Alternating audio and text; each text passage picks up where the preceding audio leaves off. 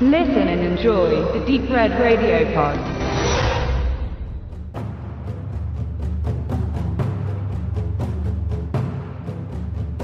Wer würde widersprechen, dass Eishockey die härteste aller Mannschaftssportarten ist?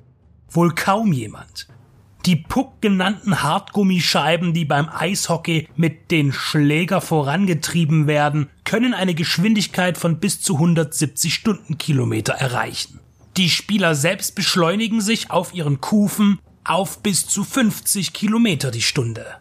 Da entstehen Kräfte, die einen Sturz oder Zusammenprall mit einem anderen Spieler oder der Bande mit körperlich verheerenden Resultaten enden lassen können.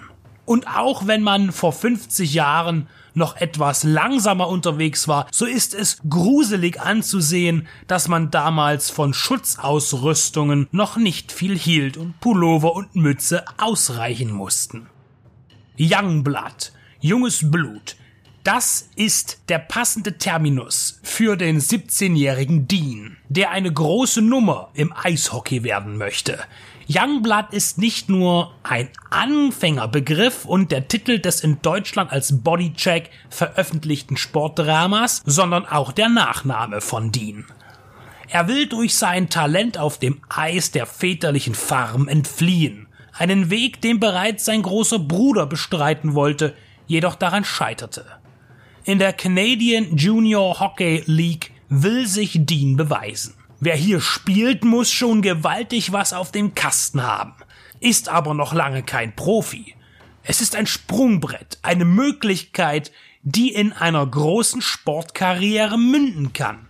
Erste Liga, Stanley Cup, Ruhm und Ehre und Geld.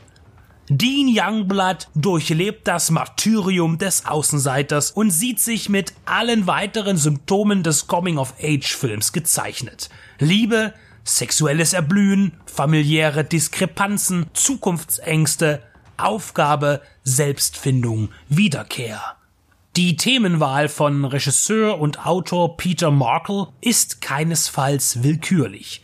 Er selbst spielte in der US-amerikanischen Nationalmannschaft, ein Mann vom Fach. Er mischte seine Vorstellungen von der richtigen Darstellung dieses Sports mit den erfolgsgarantierenden Beimengungen, die schon zuvor in den Rocky-Filmen oder bei Karate Kid funktioniert hatten. 1986 wurde Youngblood bzw. Bodycheck fertiggestellt.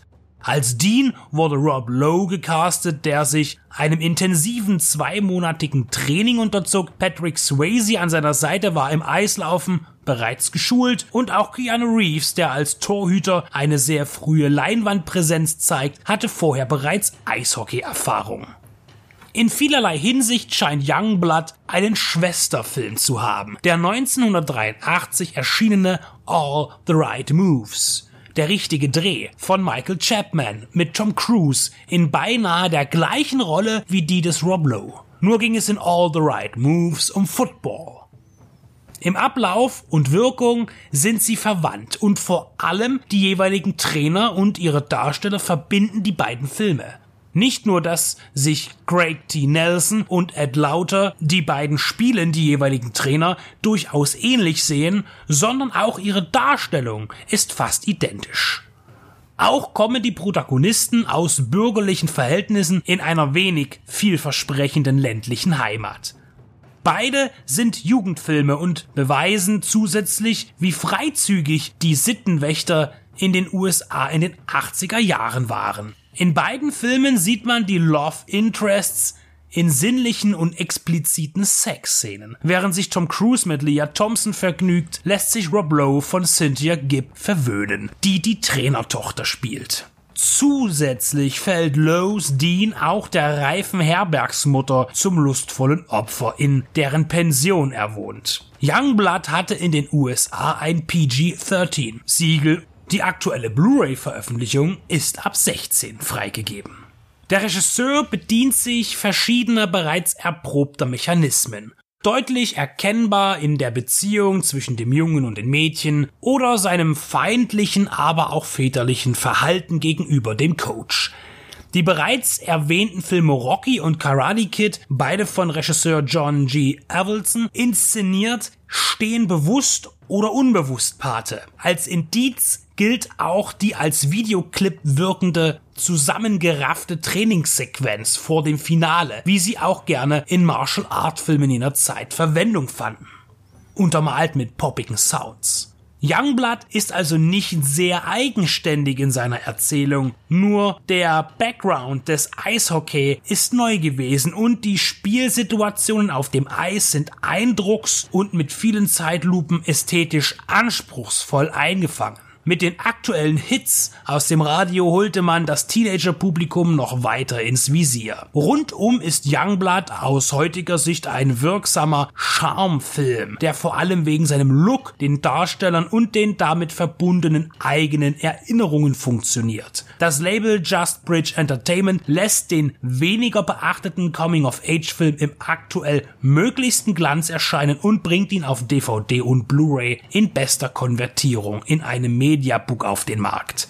Hinter dem erotisch anmutenden Coverdesign finden sich aber leider keine Extras. Dafür aber ein Booklet mit einem Text von Christoph N. Kellerbach. Auch wenn Youngblood im Rennen mit vergleichbaren Filmen der 80er Jahre abgehängt wurde, so ist eine Wieder- oder Neuentdeckung lohnenswert. Auch ich hatte ihn, ohne es noch gewusst zu haben, bereits einmal im Fernsehen vor sicherlich mehr als zehn Jahren gesehen und erfreute mich in jeder Minute an meinem zurückkehrenden Gedächtnis. Somit ist dieser Veröffentlichung absolut nichts abzusprechen, wenn es um die reine Präsenz des Films geht.